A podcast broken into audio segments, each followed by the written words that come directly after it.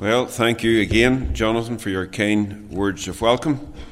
Uh, it's great to be with you again this evening, and I hope that this time tomorrow night I'll be able to say the same. Um, but Barra Best and Cecilia Daly have said that there's snow coming, uh, so pray that uh, it'll not be too bad. Um, but if the road service manage to keep the A4 open and the A5 open, then I will be here. That's my promise to you tonight. So, uh, as I say, I'm really glad to be back again, and I'm enjoying uh, the meetings thus far, and I trust that you are as well. Again, we'll turn to Ephesians 6 this evening, uh, and we'll read this portion of Scripture together.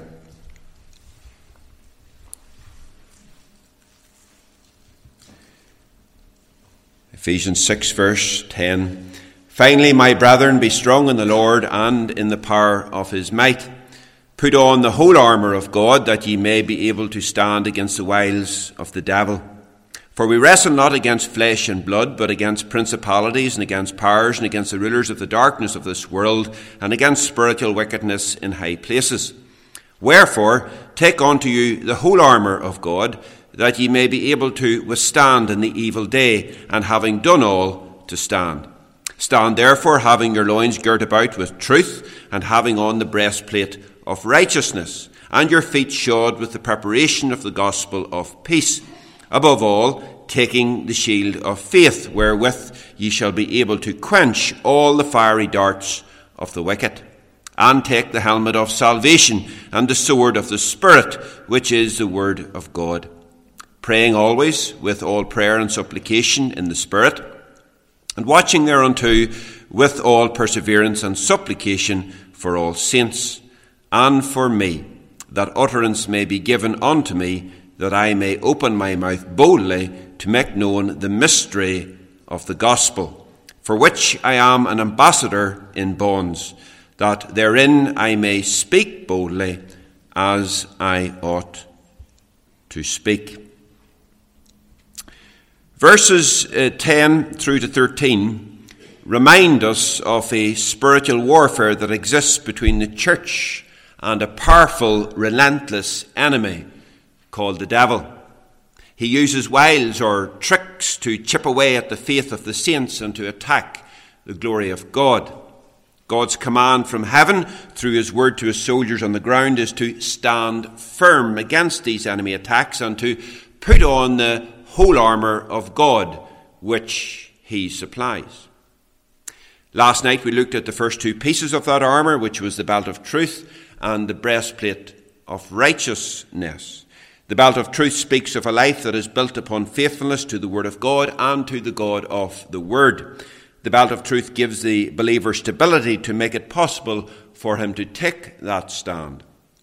The belt of truth also provides a place for the other pieces of the armour to rest upon because unless our lives are rooted and grounded and resting in truth and lived out in truth, then we will not be able to stand in this evil day. The breastplate of righteousness speaks of the robe of Christ's righteousness that was placed upon us at the moment of our conversion. It also speaks of the holy life that will emanate from that imputed righteousness. It speaks of a life that is lived in conformity to the Word of God. A holy life will be a powerful defense system against enemy attack because if we allow sin to dwell in our lives, we give Satan a foothold from which he can launch further attacks. Sin in our lives gives Satan the ammunition that he needs to assault the glory of God and to destroy and devastate our testimonies and our reputations. But imparted or practical righteousness closes the door to Satan and it protects us in this titanic struggle between good and evil.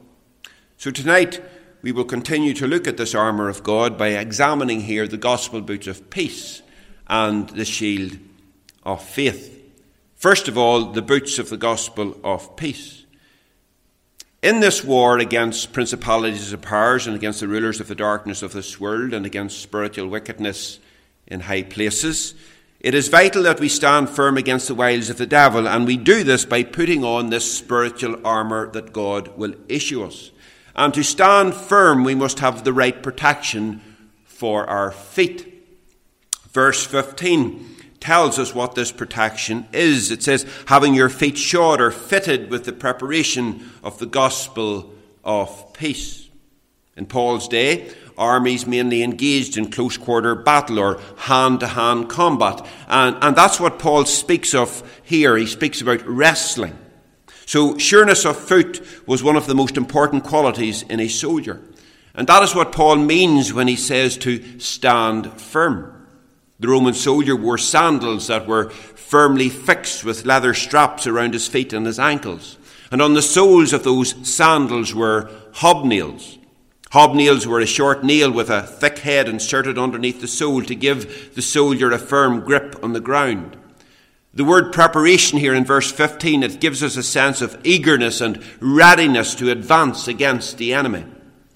As Christian soldiers, we must have a determination to stand firm and never compromise with God's word. Not only to hold what we have, but a willingness to advance against the devil and to take the fight to him. Much like an athlete who has spikes under the soles of his running shoes, or a footballer who has studs under the soles of his boots.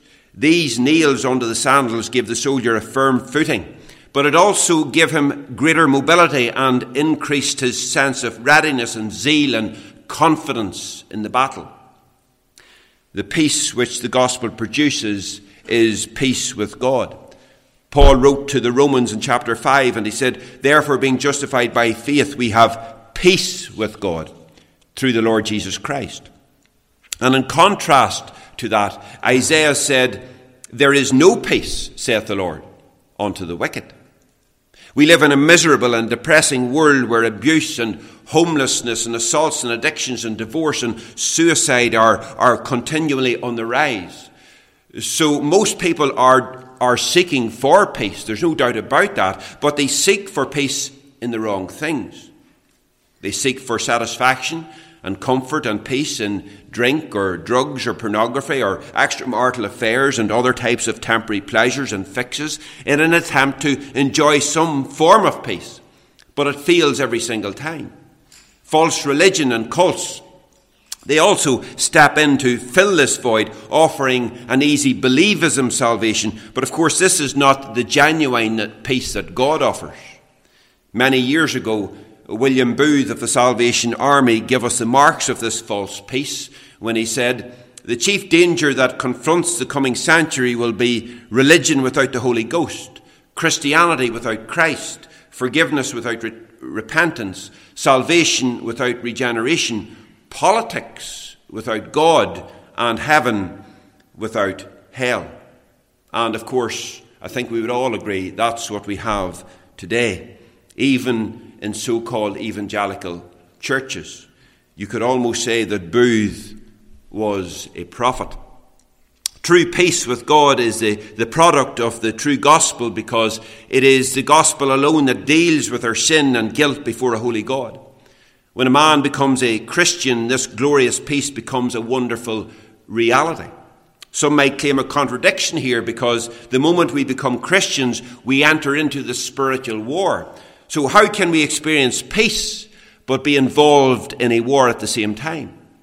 Well, peace in this battle is possible for the believer because of three things the integrity of the cause, the certainty of our victory, and the glory that awaits us. With this in mind, we enter the battle not only at peace with God, but also with the peace of God, which passes all understanding. So, no matter how our circumstances, whether we're going to face death or torture, arrest or ridicule, God's peace dispels our fear. When we put on these gospel boots of peace, the first thing we have here is stability. Many Christians in the world are unstable. Paul was referring to these types of Christians in chapter 4 of this book in verse 14. He said, Be no more children tossed to and fro and carried about with every wind of doctrine by the sleight of men and cunning craftiness whereby they lie in wait to deceive. Unstable people are not grounded in the Word of God.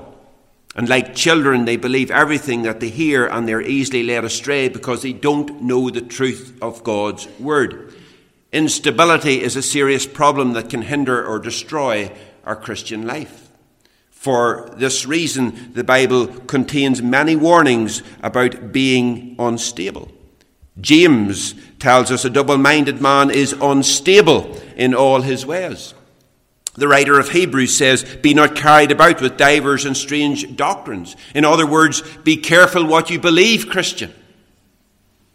Be like the Bereans, who, when they received the word, they searched the scriptures daily to see if the things that they were being taught were true.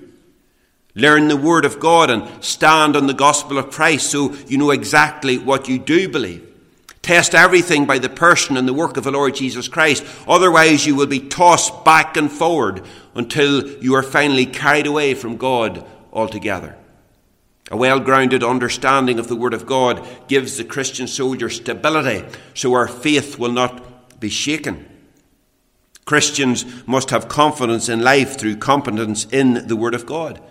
Many Christians know their way around the apps on their phone or the names of every player in their favourite football team that they idolise, and yet they might struggle to name even the books of the Bible. And when a problem arises, they have no idea where to look for the scripture passage that would guide them, help them, and encourage them. Stability is one of the greatest needs among Christians today. Too many of God's people are nothing more than a tumbleweed in the desert being blown around from one church to another church. The gospel must be the foundation of our Christian life, just as our feet are the foundational support for our entire body. No soldier who would have landed on the beaches on Normandy and D-Day in 1944 with, would have landed there without his boots on because his feet would have needed this vital protection would have needed the stability and the mobility on the long march to Berlin. Likewise, we should continually wear the boots of peace so that wherever we go, we are standing firmly on the gospel. So when you're giving out tracts or witnessing on the street and people try to blow you off course, we will have the stability that we need to give an answer to every man that asketh you a reason of the hope that is in you with meekness and fear. The boots not only provided stability for the soldier in battle, but they also gave him balance. And so we never just obviously wore just one uh, boot into battle. To do so would have thrown him off balance. He knows that he must have both boots on so he can have a good footing and balance as he fights. Satan loves to see unbalanced Christians, those who concentrate completely on one doctrine and ignore the other doctrines in Scripture. Someone may believe passionately on the doctrine of predestination in chapter 1 and verse 5, but may ignore the fact that Paul also said to Titus, The grace of God that bringeth salvation hath appeared to all men.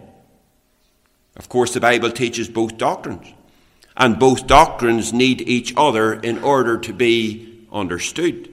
Someone once asked Spurgeon how he reconciled predestination to man's free will, and Spurgeon wisely replied, I do not try to reconcile friends. In order to be balanced, we need a thorough understanding of all that the Bible teaches. Sadly, many believers are content to believe one doctrine because that's what they've always been taught, but they've never ever taken the time to study the Word of God for themselves. When our faith is resting firmly on the truths of the gospel, we will have a balance and stability on the Christian journey. This balance is vital if we're going to hold our ground against the devil. The devil cannot move the Christian whose faith is resting in all of God's word. The hobnailed boots of the gospel of peace give us not only stability and balance to stand our ground in battle, but also mobility to advance. Even the best equipped and best protected soldier is likely to become a casualty if he stands too long in the wrong place. Even a modern day undercover army sniper will move location because sooner or later the enemy will work out his position. If you have stability without mobility, then you will be just like one of those lampposts out on the street tonight a lifeless pillar of steel giving out light, of course, but in a very limited area. And that's what, what, what many churches have become today. They are lampposts with no desire to shine the light deeper into their communities. The Roman soldiers' sandals were designed for mobility as well as for strength and protection. They were light enough for him to move and run quickly and comfortable enough so his feet wouldn't become tired or get blistered. The problem we have in the church today is that believers are standing still. Some denominations have become fossilized and are no longer interested in, in advancing and are just content to, to, to hold what they have. But these gospel boots are designed for walking and running. We wear the boots of the gospel not just to stand our ground, but also to have a firm footing and mobility uh, that we need to advance and to respond to the tactics of the enemy.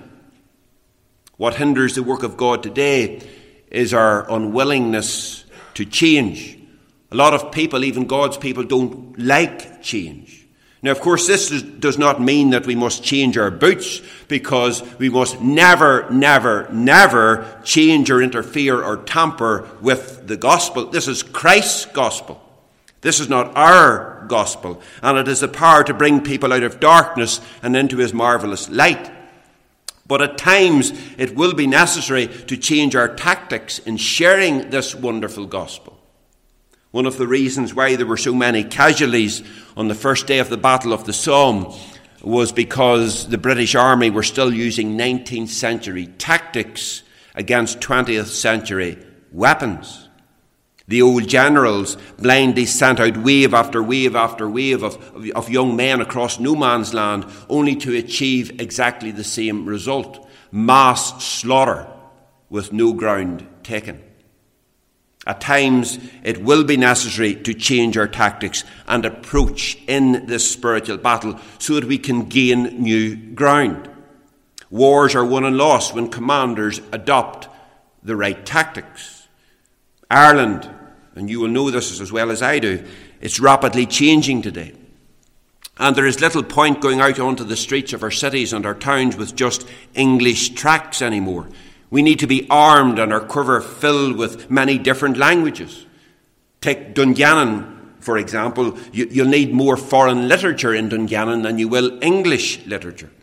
You see, the method will need to change to reach those types of people, but the message will always, always, always stay the same. Unless we have the mobility to make these changes, the devil will outmaneuver us, just like the Russian army were out, uh, or outmaneuvered the Germans and surrounded the Germans during the Battle of Stalingrad in 1943. 90,000 German soldiers were taken prisoner when Hitler refused to change his tactics, and only 5,000 of those men survived to make it home. God has given us the means to survive here, and we must put the armour on. When we stand firm on the gospel of peace, God not only gives us stability and balance and mobility, but He also gives us opportunity for ministry. No soldier goes to war without knowing what he is fighting for and without believing in what he is fighting for. As Christian soldiers, we need to keep our mission in mind. We are a church at war, and our mission in this battle is not merely to stand our ground and fight. We must also move forward to spread the gospel. Many of the people the devil uses to attack us are the very people that we need to reach. If the word preparation in verse 15 means eagerness and willingness and readiness, then we must all be willing and ready to witness for Christ. Paul Washer said, We can get all excited about missions but do you witness to the person sitting next to you? I think that quote could probably, probably make us all feel uncomfortable. And that is why we must have the feet shod with the preparation of the gospel of peace. And only then will we be ready to witness to the postman or the Amazon delivery driver or the hairdresser or the barber or indeed the person we sit next to in the doctor's surgery. Remember, our adversary here is the devil and not the poor lost souls that he has blinded. And when we wear the gospel boots of peace, we are ambassadors of reconciliation, bringing a message of peace to a dying world, just as the Lord Jesus brought uh, to the dying world here the message of peace also. The Bible says, For he is our peace, who hath made both one and hath broken down the middle wall of partition between us. He is able to bring peace between nations, between communities, between neighbours, and between families. All sinners are at war with God, and it is our wonderful privilege to bring them the gospel of peace. Paul said, How beautiful are the feet of them that preach the gospel of peace and bring glad tidings of good things. The feet that wear the boots of peace are beautiful because they carry the message of peace. So I wonder, friend, tonight, are you wearing these boots of peace?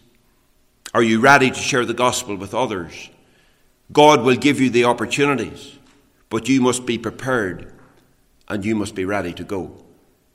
The type of soldier who will be victorious on the battlefield is the one who is stable and balanced, who has good mobility, and who uses every opportunity to share the good news of the gospel. If you have the boots of peace strapped to your feet, then you will be this type of soldier. So we have the boots of peace here, but we also want to look tonight at the shield of faith, verse 16. Above all, taking the shield of faith wherewith ye shall be able to quench all the fiery darts of the wicked. The words above all remind us that we need all the armour of God. The belt of truth, the breastplate of righteousness, the, the boots of peace, they're all vital, but they're still not enough. So God provides three other pieces of equipment. We wear the first three on the body, but the second three, including the shield of faith, we are told here to take. During the war in Afghanistan, a platoon of British soldiers may have been involved in a firefight with the Taliban, but when there was a lull in the battle, there was a brief opportunity for the British soldiers to return to barracks and to get some rest. The men won't be holding their rifles or wearing their helmets whilst resting within the safety of the, of the barracks. But the moment that the enemy becomes active again, they will grab their rifles, they will grab their helmets, and they will take them into the battle. And Paul is saying this some of the armour we wear, but some of the armour we take. The Roman shield was like a small door. It was about four and a half feet tall and about two and a half feet wide. It was designed to protect the entire body of the soldier. It was made of solid wood and its surface was covered with leather and metal. Whenever possible, the soldier would have dipped his shield in water, and all of this acted as a fireproof defence against the fiery darts or, or the flaming arrows of the enemy. The arrows were deadly, having uh, metal tips wrapped around with an inflammable material which was set alight before they were fired into the air towards their target. They were designed not only to penetrate, but also to burn and to cause terrible injury. Against these burning missiles, the shield was the only adequate defense. In this spiritual warfare that we are in, our enemy, the devil, will constantly bombard us with these fiery darts. And sometimes these attacks will come all at once at us, just like a huge squadron of Luftwaffe bombers screaming towards London during the Blitz. Job experienced this type of onslaught when his Farm buildings and livestock and family were all taken out in the one day. Satan on that occasion thought that he'd taken everything from Job, but to Job, God was his everything. Satan has a well stocked arsenal, and his quiver is full of ammunition. At all times, we must never forget that we are not wrestling here with flesh and blood, but with Satan and his demons.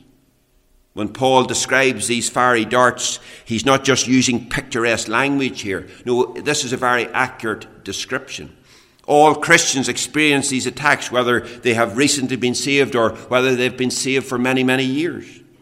The story is even told of Martin Luther, who on one occasion was so aware of the presence of the devil in his study that he actually picked up his ink pot and threw it at him.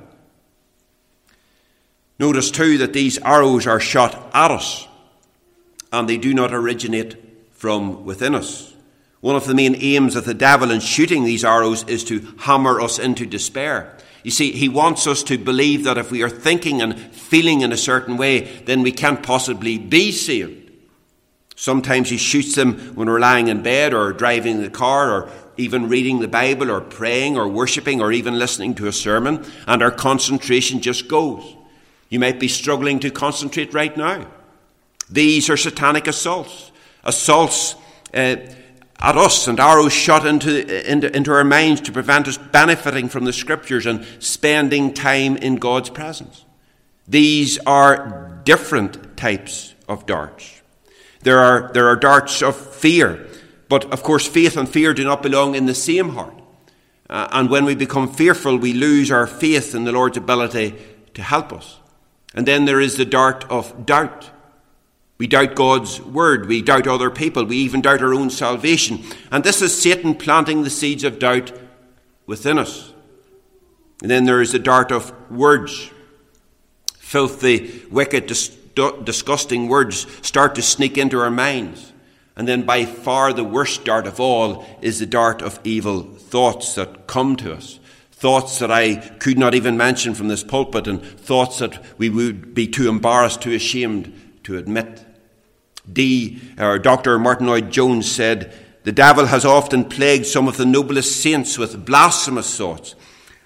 Blasphemous thoughts about God and blasphemous thoughts about the Lord Jesus Christ. Horrible and horrifying thoughts, and what he hopes and trusts will happen is that the saint under attack will assume that they are his own thoughts and begin to doubt whether he is a Christian at all. Or the devil may hurl words or phrases and oaths and horrible language at the Christian. His mind may appear to be, to be filled with these things, but none of them arise from the believer himself. They may come from the devil who is trying to shake him, trying to confuse him, trying to persuade him that he is not a Christian and that he never was a Christian. Satan's darts hit suddenly, without warning. They spread very quickly and we burn so easily. And when this happens, we need to ask God for the strength to scatter these thoughts from our minds by using the shield of faith. The shield of faith not only presents or prevents the fiery darts from hitting us, but also stops the fire here from spreading. Paul used the shield to illustrate the believer's faith in God. This is practical, everyday faith, which says, I will, I will not rely on myself, but I will trust in God to give me the victory. This is the faith that will overcome Satan and his forces. Peter said, Be sober, be vigilant, because your adversary, the devil, is a roaring lion. He walketh about, seeking whom he may devour whom resist steadfast in the faith, knowing that the same afflictions are accomplished in your, in your brethren that are in the world. So you are not alone. Every brother and sister around the world is under the same attack in the same way, and the same advice applies to all God's soldiers. At all costs, we must resist the devil and stand firm by holding up the shield of faith. A perfect example of this, of course, was in Matthew chapter 4 when the devil shot his darts at Christ in the wilderness and Christ responded in faith. So when the devil shoots his darts at us and says something like, God does not love you, then you can respond by putting up your shield and saying, Nothing shall separate us from the love of God. When under attack, we must stand firm and respond quickly. That's the boots. We must apply the truth. That's the belt. And we must trust solely upon the righteousness of Christ. That's the breastplate. Faith is what we believe, but faith always acts, and its primary action is to point to Almighty God and away from ourselves. Satan wants us to look at ourselves all the time and compare ourselves to other people. You know, if you think that because you go to the prayer meeting more often than others do, or your children are better behaved than others are, or you take communion than others do, that you're better than other Christians because of that, then congratulations, because now the dart of pride has struck you. The proverb says, Everyone that is proud in heart is an abomination to the Lord. And we all know what else God calls an abomination. So God puts pride on the same level as sodomy. At other times, we struggle to resist temptation and we wonder if we're really saved at all. Again, the darts of doubt have hit the mark. But do not despair, friend, because God's remedy is always the shield of faith. Faith will always bring us back to God and to his precious promises. Abraham was strengthened in his faith by believing the promise of God and giving glory to God. His eyes were fixed not upon himself or his strength or his weaknesses, but on God. In a vision, God told him, Fear not, Abram, I am thy shield. Faith reminded Abram of the promise and caused him to trust the promiser. God makes the same promises to all his people. When David came under attack and his enemy said that God wouldn't help him, David knew much better. And he said in Psalm 3, But thou, O Lord, art a shield for me. He also said in Psalm 28, The Lord is my strength and my shield. My heart trusted in him, and I am helped. We must all have the same confidence as David, because the proverb says that God is a shield unto them who put their trust in him. And that includes all believers. If your faith is rooted and grounded in God, you have lifted the shield between you and the devil. In the riots during the Troubles, and many of them took place just up the road in Londonderry, the brave men of the RUC stood firm in at least two ranks. The first rank held their shields out in front of them. The second rank held their shields above the head of their colleagues in the front rank and above their own heads as well.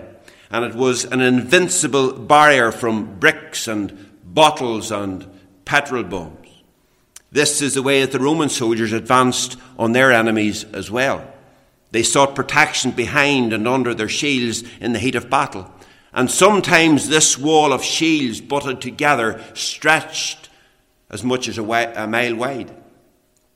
As Christian soldiers, we are also to seek protection behind our shields, which is faith in the power and the promises of the Lord, an impregnable barrier to Satan's darts.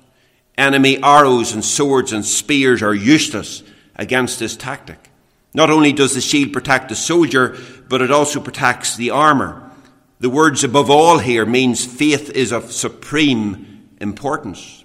The other parts of the armour won't function properly without faith. Uh, we, when we put on the belt of truth, we, we place our faith in the God of truth. When we put on the breastplate of righteousness, it shows that we have the faith to believe that our God is holy and righteous and just. And when we put on the boots of peace, we have faith in the gospel. The helmet of salvation, the sword of the Spirit, and prayer, they all depend on faith because without faith, it's impossible to please God.